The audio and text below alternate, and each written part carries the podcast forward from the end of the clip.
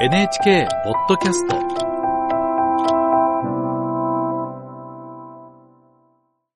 香港からです。国家の安全を脅かす行為を取り締まる新たな条例を制定する動きについてです。香港支局の西海直子記者に聞きます。西海さん、おはようございます。おはようございます。香港ではすでによねんまえ、反政府的な動きを取り締まる香港国家安全維持法が施行されていますね。これ、新たな条例を作るということですけれども、これはどんな狙いがあるんでしょうか？はい。すでに施行されている国家安全維持法は、えー、国家政権の転覆や国家の分裂を企てる行為などを取り締まるもので、中国政府が制定しました。えー、新たな条例は香港が独自に制定するもので、えー、国家安全維持法を補完する役割とされています。香港政府トップの李家超行政長官は、これを今年中に制定すると表明しました。えー、先月この要旨が明らかになったんですが、新しい条例では国家機密を盗むことやスパイ行為、それに外国勢力による香港への干渉などが罪になるとされています。まだ具体的なあの罰則については示されていないんですが、これが施行されれば統制がさらに強まることが予想されます。うん、これ香港政府はなぜ今この条例を制定しようというんでしょうか？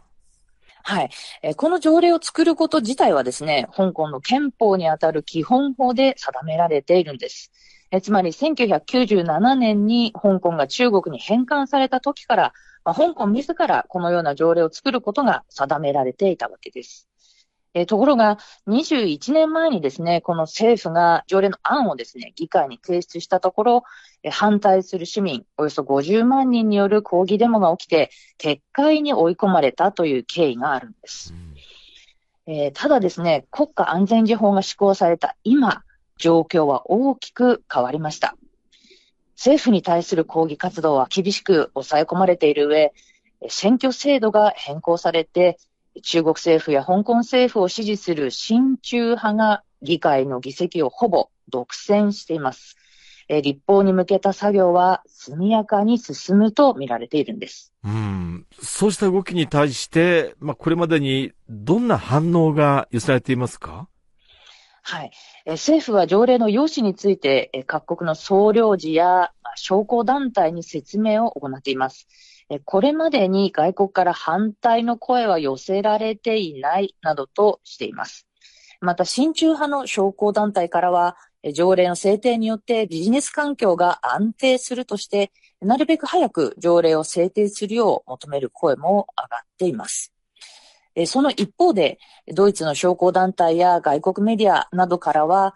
この条例によって香港がさらに中国に接近していくと見られる懸念があるという声も上がっているんです。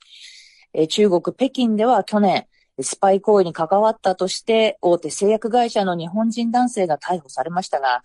どういった行為が問題視されるのか明確には示されておらず、外国企業の間で懸念が広がっています。一国二制度のもと、高度な自治が認められてきた香港で、どのような条例が制定されるのか注目されます。はい。香港支局の西海直子記者に聞きました。